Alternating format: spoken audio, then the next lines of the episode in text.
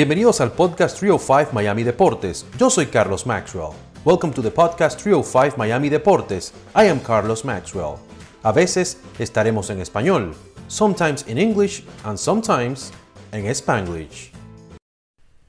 Gregor Blanco ganó dos series mundiales con los gigantes de San Francisco. Aunque no se ha retirado de manera oficial, tiene una posición ejecutiva con Major League Baseball. También ha estado ayudando a la nueva generación e enseñando los fundamentos de béisbol. Gregor desea retirarse a lo grande en su natal Venezuela.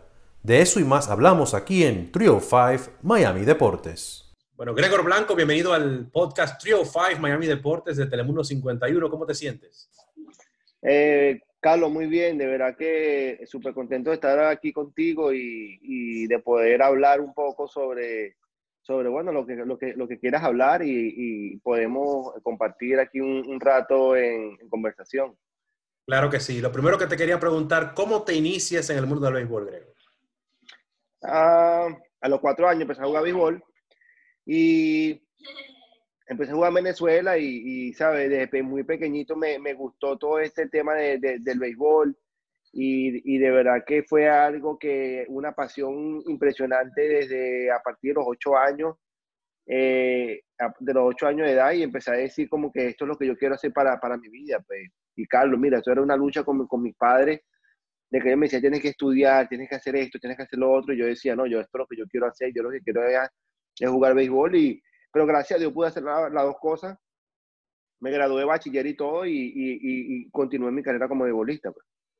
Claro que sí. Háblame un poquito de qué tan difícil es eso. Por ejemplo, yo soy de República Dominicana. En Dominicana, de cada 100 muchachos que firman, solo 5 llegan. Entonces, ¿qué tan difícil es ese camino, Gregor, para que la gente tenga una idea? Porque, por ejemplo, un amigo me decía los otros días, tú agarras un estadio grande de béisbol y mete ahí todos los béisbolistas de todos los equipos, del roster de 25, y es un pedacito del estadio que van a ocupar nada más. O sea, llegar ahí es difícil. Mira, es algo que la gente no tiene idea lo difícil que es y, y por eso eh, hoy en día hay mucho, hay mucho tema de conversación sobre sobre los muchachos que están en, los países eh, eh, internacionales, Dominicana, Colombia, Venezuela, eh, el tema de que ellos puedan este, estudiar, el tema de que ellos puedan estudiar, el tema de que ellos puedan este, seguir adelante y tener una carrera aparte del béisbol es importante, por eso mismo por lo que tú estás diciendo. No todos llegan, no todos llegan a, ese, a esa, o tienen esa fortuna de poder ser un pelotero de grandes ligas y yo creo que hay una estadística eh, mucho más, eh, más, eh, más grande en cuanto, a, en cuanto a que es un 0.00, creo que son varios 0.3% del jugador que puede firmar, en, firmar nada más en, en, en, una, para un equipo profesional. Y esa estadística se está poniendo más pequeña mientras va subiendo de liga, mientras, mientras llegas a grandes ligas, mientras pasa un año, mientras puedes llegar a, imagínate, puedes llegar a 10 años en grandes ligas, ya la, ya la estadística se pone muchísimo más, más pequeño. Entonces es algo que de verdad eh, eh, eh, es delicado y que bueno, que, que, bueno que los muchachos también estudien. Pues. Claro que sí, en Dominicana hay academias de béisbol también, en Venezuela también tuvieron academias, pero en Dominicana todos los equipos tienen, yo he tenido la oportunidad de ir a la de los Marlins, a la de los Diamondbacks y, a otras, y, y, me he dado cuenta cómo preparan al muchacho, o sea, le dan clases de inglés, entrenan, levantan pesas, porque es un shock muy grande. Son muchachos que en su mayoría vienen de casos recursos y luego pasan a tener mucho dinero. ¿Qué tan importante es eso de las academias, en tu opinión, para el desarrollo del muchacho para cuando llegue a Estados Unidos se le sea más fácil el camino?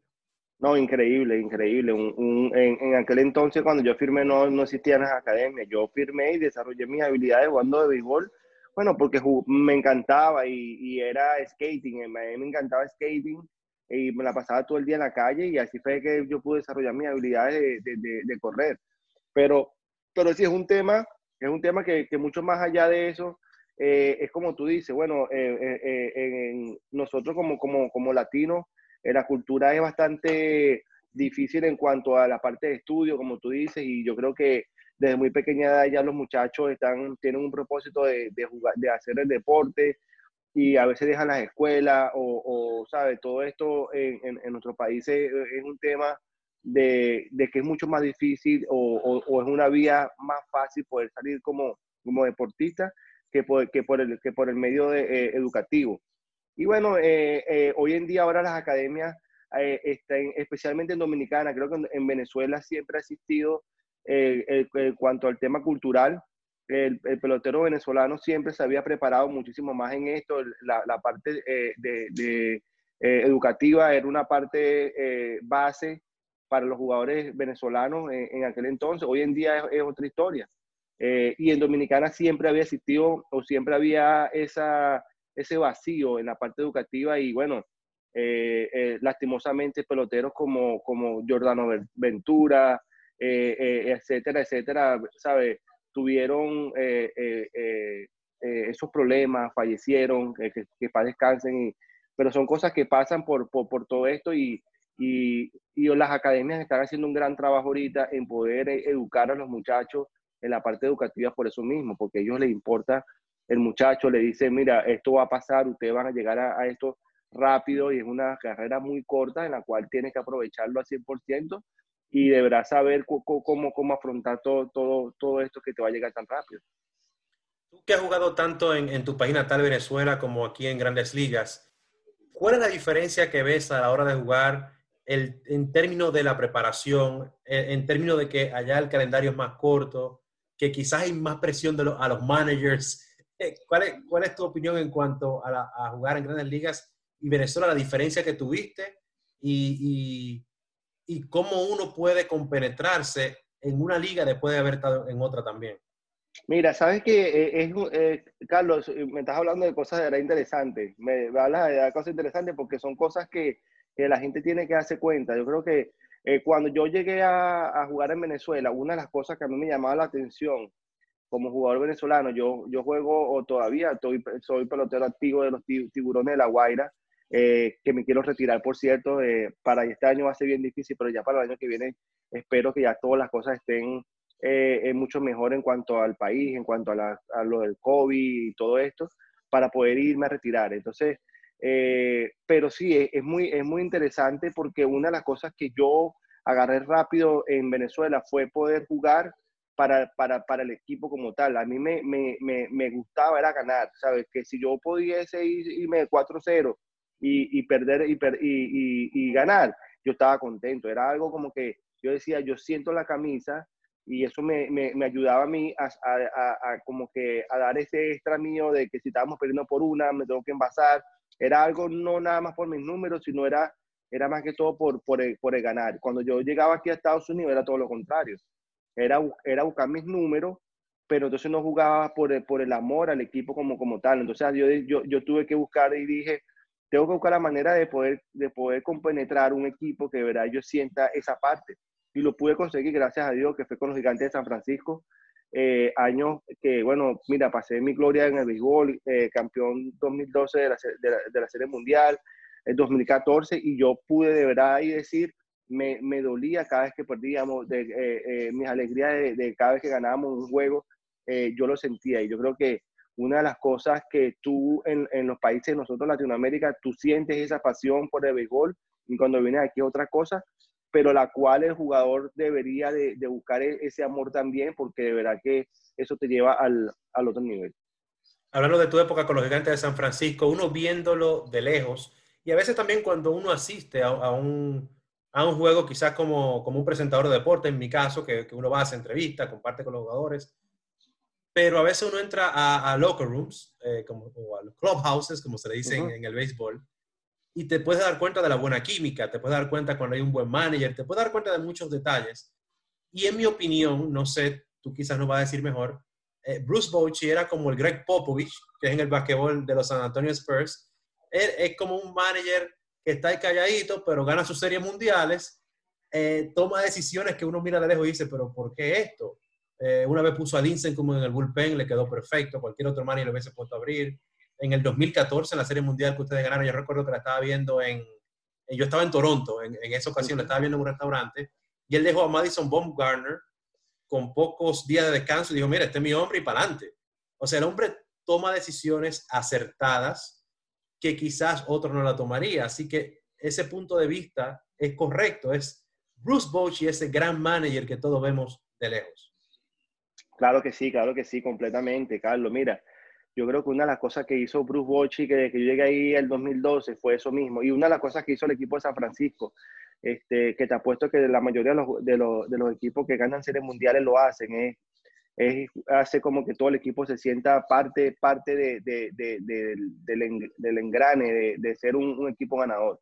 Y una de las cosas que, que hizo Bruce Bochy fue esa, ¿entiendes? Eh, él a todo, a todo el equipo en general le daba un rol específico y decía, esto es lo que tú tienes que hacer independientemente de que yo si yo te meta en el primer inning, en el último, en el medio, eh, eh, eh me daba, por lo menos en el caso mío, me daba situaciones importantes de juego y yo decía, yo tengo que eh, demostrarle a él que, que, no se equivocó. Y así como, y así como, como yo lo pensaba, te apuesto que lo pensaban los otros, los otros 25, los otros 24 jugadores, ¿entiendes? Entonces, eso era, eso era algo que en general jugadores estrellas, jugadores no estrellas, hacían lo que sea para que, para que él se sintiera bien también y para que nosotros ganáramos. En el caso de, de, esa parte de que tú estás diciendo de Madison Bongarner, él, él, se lo preguntó, él hizo esa pregunta a Bongarner, le dijo, mira, ¿qué tal si yo te traería para, para este juego séptimo?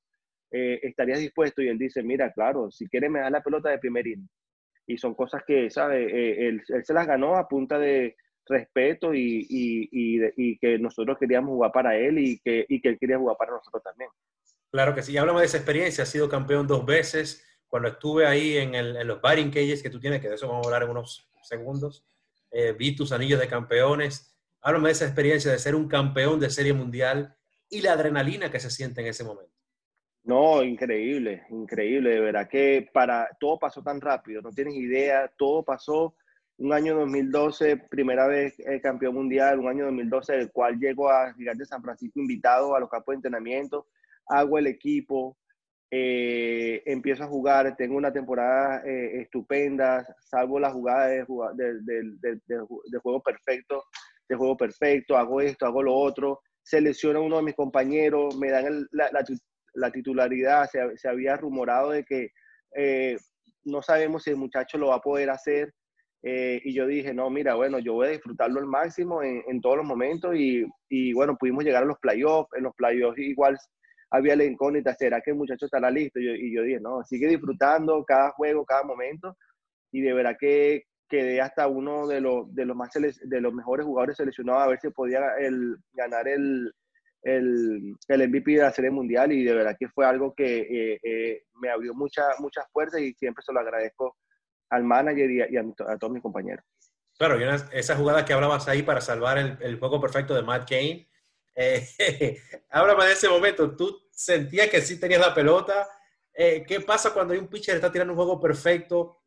Uno tiene como que su cabeza más enfocada, como que, uy, cada batazo aquí es importante. Háblame de esa jugada. Sí, no, y, y, más, y más un terreno como ese, ¿sabes? Un terreno como ese que la fanaticada se siente en todo momento y y que, bueno, mucha gente en estos momentos dirá, dirá, mira, no, yo no quiero que la pelota me la baten a mí, yo no quiero hacer que cometa el error, yo no quiero hacer, pero no, en el momento yo decía más bien, yo decía que la me la baten a mí, yo quiero que me la baten a mí.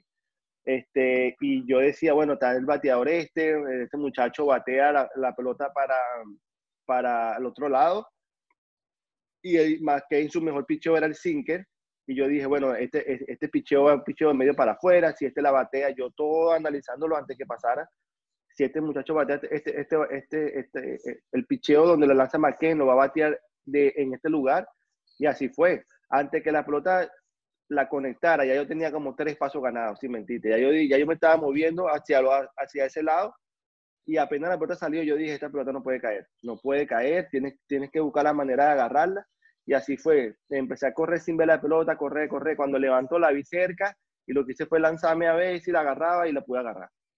Pero fue algo que de verdad que sí, fue algo eh, increíble, bueno, para mí y para, para él también, para la ciudad de San Francisco. Creo que fue una, un, día, un día especial ahí. Tú sabes que me pasó algo curioso en ese estadio. Yo un día fui como, como fanático, bueno, he ido varias veces como fanático. Y, y bueno, fui un día al, al, juego, lo disfruté, Piratas contra Gigantes, Casualmente ese día estaba Juan Marichal ahí, o sea, eh, no sé, fue una casualidad. Estaba mi paisano Juan Marichal ahí. Y al otro día voy a una librería, veo un periódico y decía, los gigantes ganan a pesar del terremoto. Y yo, ¿cómo que a pesar del terremoto? Y dice que durante el partido hubo un terremoto como de 5 puntos algo, pero que el estadio está hecho de una manera que no se siente. ¿Alguna vez tuviste la oportunidad de jugar un partido en San Francisco en el que hubo un temblor o un terremoto algo y lo sentiste? No, no, no, pero mi, pero mi esposa sí, mi esposa sí, eh, eh, pasaron varios, varios temblores y nosotros siempre estábamos jugando afuera y mi esposa sí me llamaba, mira, tembló, que se sintió, que no sé qué, pero, pero yo jugando, jugando como tal, nunca, nunca sentí, sentí nada, pero mi esposa sí lo hizo. Claro, claro. Y háblame un poquito, eh, por, estás ahora aquí en el sur de Florida, tuve la oportunidad de ir a los batting cages, eh, ¿Ya tú vivías aquí en el sur de Florida, en Miami, eh, o, fue que te mudaste recientemente? Hablamos un poquito del significado que tiene el sur de Florida para ti y los batting cages que, que estás y lo que estás haciendo por ahí. Sí, bueno, mira, eso es interesante. Yo creo que eh, una de las cosas por qué yo vivo aquí en, el sur de la Florida, porque soy súper tropical, una persona que me encanta mucho la playa, de verdad que me encanta mucho eh, el, el, el, clima tropical, me encanta el clima aquí de, de, Miami. Eh, el área donde vivo aquí en el Doral también es una área que, que me encanta. Yo creo que una de las cosas que yo como latino eh, no me gusta es, es, vivir en un lugar donde me sienta yo aburrido, donde, donde nadie me toque la corneta, donde, ¿sabes? Yo creo que más bien eh, yo quiero eh, acordar de mis raíces. Yo soy de, de la ciudad de Caracas, ya en, en, en, Venezuela, y vivo en un pueblo que se llama Pueblo Cuba, y de verdad que es algo que, que, eh, que me gusta. Ya bueno, yo creo que esa parte, esa parte de verdad que me, me, siempre, me, siempre me ha gustado de aquí de, de, de, de, Miami, ¿no? Todo lo que es el área, la diversidad que hay de latinos y, y, todo. Y, y bueno, eh, lo del Baring empezó por, por un, un tema de, de, mi hijo, de mi hijo de 10 años, eh, que yo, después que ya me retiré, ya dije, bueno, quiero ayudarlo a él ahora a encaminarse en, en, su, en, su, en su deporte, que le encanta, por cierto, le encanta el béisbol. Entonces yo dije, bueno, déjame ayudarlo, déjame apoyarlo. Y empecé a crear este proyecto, el cual el cual tú fuiste, de verdad que sumamente agradecido por, por, por irme a, a, hablar allá y, y, ver el proyecto. Y el proyecto creció, Carlos, el proyecto creció de una manera que no tienes idea, eh, el, cual, eh, eh, el cual tuve que como que expandirlo para, para, para cosas más grandes. Y en eso estoy, en eso hoy en día, de verdad, después de que es como cinco meses, he tratado de buscar un, un warehouse aquí por, por el área donde ya pueda hacer lo que yo siempre, uno de los sueños que yo siempre he tenido es poder ayudar a béisbol aquí en la Florida. Eh, yo creo que hay muchos factores que, que, que, hay, que, hay, que, hay que hacer. También trabajo ahorita, como, como, como tú sabes, para, para, para Major League Baseball, director de operaciones de béisbol. Y todo esto me va a ayudar a mí a poder de verdad organizar muchas cosas que he visto aquí en la Florida que yo creo que podemos, podemos hacer. Y el proyecto, eh, junto con el proyecto también de, del batting cage, el cual quiero, como te dije, agrandarlo para poder tener los atletas ahí, entrenarlos de bateo, fildeo, catch, picheo, entrenamiento físico, nutrición, este, after school a los muchachos, ¿sabes? una, una cosa bien, bien, bien estructurada, el cual me gustaría invitarte cuando ya esté un, poco, un poco más listo para, para que lo puedas ver. Yo creo que va a ser algo eh, increíble para, para, para, el sur de la Florida y que, y que yo sé que eh, va, va, a ayudar a mucho, a mucho talento que, que, hay aquí. Claro que si ya encontraste el lugar, ya tienes un lugar y lo estás armando. ¿Cómo, bueno, eso? exacto. El lugar, el lugar era ahí mismo, el lugar, el, el, lugar que estábamos, ahí mismo que tú fuiste, ya había, y, ya había hablado con la gente para poder agarrar el, warehouse completo, todo lo que es la, la, la del warehouse completo, que tiene como creo que son 15 mil square feet, y ahí íbamos a hacer una, un, un plan bastante grande pero se acaba de caer, se acaba de caer, entonces bueno, ahora estoy en busca otra vez de, de poder conseguir eh, un warehouse en, en, el área que, que, que pueda seguir eh, trabajando para poder hacer el, proyecto que, que, tanto todos queremos. Y háblame del rol que estás haciendo con, con Major League Baseball ahora. Mira, es interesante, súper emocionado de eso. De verdad que, como, como te dije, director de, sino el directo de, de Baseball Operation de, de, la, de las grandes ligas, de, de las grandes ligas, y el cual es un, es un, es un, es un trabajo bastante extensivo, el cual lo viví este año, el cual eh, por ahí no vamos a estar viendo por el Marlin Park cuando, cuando ya se pueda estar, eh, ya se pueda estar eh, yendo para, para allá, el cual tengo que estar pendiente de todo lo que esté pasando en, en el terreno de juego, cualquier, cualquier pregunta que tengan los umpires, todo lo que es referente a los umpires, jugadores, todo lo que es referente al terreno como tal también. hablar con los, con los, con los managers, gerentes, eh, todo lo que es la parte internacional, que es una parte que me interesa muchísimo, esto que estábamos hablando ahorita, la parte internacional de scouting, la parte amateur, de aquí del, sur de la Florida también, y de todo, de todo hasta, hasta, Nueva York. De verdad que un trabajo bastante extensivo y del cual de verdad que me siento agradecido y, quiero ponerle muchas ganas para, para hacerlo mejor. No, el béisbol está creciendo mucho, Gregor. Eh, recuerdo que nos fueron a la Academia de los Diamondbacks hace años atrás ya pero tenían dos brasileros. Y yo me quedé, ¿cómo? ¿De Brasil? Me dicen, sí, sí, sí, mira. Y la traímos a la academia aquí. Y en Australia, casualmente he visto también que, que están tratando, está creciendo mucho. Eh, una vez tuve la oportunidad de hablar con unas personas que trabajan en, medio de Australia en, durante los Juegos Olímpicos de Río. Y ellos me estaban diciendo, mira, hay mucha gente que le gusta el béisbol en Australia y la Major Baseball ha tratado, tú sabes, de impulsar eso. O sea, que yo creo que es importante que, que, que esté en otros países también, que no, que no son tan de béisbol. Sí, no, y, y, tú no tienes idea. A mí me ha escrito gente por el privado a la cuenta de Instagram, me ha, me escrito gente diciéndome eso sobre Australia. Me han hablado, mira, cuando, ¿por qué no abres un proyecto de esto del Barin que estudió aquí en Australia, en Chile, en no sé dónde, en Japón? Porque mira que estamos por aquí, en Orlando, en, ¿sabes? De verdad que, y, y es súper emocionante cuando tú puedes ver que hay mucha gente que te ve y, y, mucha gente que, que, tú quieres ayudar por medio, por medio, por medio de, una, de una cadena de, de, redes sociales y el cual, el cual, el cual lo hago sin, sin, ningún temor a nada. Creo que hay mucha gente que a veces también a veces, no es que me critica, pero sino que me, me, me da ideas y me dice, no, no ponga tantas cosas en tus redes sociales, lo que tú haces, que no sé qué. Y yo a veces le digo, mira, la idea mía es de verdad poder ayudar. Eh, eh, yo sé que todo el mundo no, puede, no va a poder venir para acá, pero si yo le puedo dar un, gran, un, gran, un granito de arena a alguien, lo voy a hacer sin, sin ningún, compromiso, porque la idea mía es de verdad ayudar y que poder, y poder que el béisbol de verdad siga creciendo eh, como ha venido. Entonces ya finalmente, Gregor, tus planes ya futuros cercanos, sé que vas a seguir con MLB, que estás buscando un warehouse para ampliar la operación de los batting cages y seguir dando instrucciones. Y también quieres entonces ir a Venezuela a jugar un último año como si fuera ya lo que sería tu retiro oficial, ¿verdad? Exacto, exacto, exacto. Yo creo que un, año, un año en el cual pudiese podido ser este año, pero bueno, la situación en Venezuela, la situación del, del, del, COVID y todo esto, de verdad que creo que es algo muy difícil para, para poder, poderlo afrontar ahorita y yo creo que eh, eh, mis compañeros también de Tiburón de la Guaira, la mayoría de, la, de, los, de los jugadores eh, estrellas de tiburones, como, como quien dice, ellos quieren este, hacer, hacer que eso sea realidad y que podamos formar un, como quien hizo el, el Dream Team de Tiburones de la Guaira para, para poder eh, ayudar al equipo a, a, ser campeón.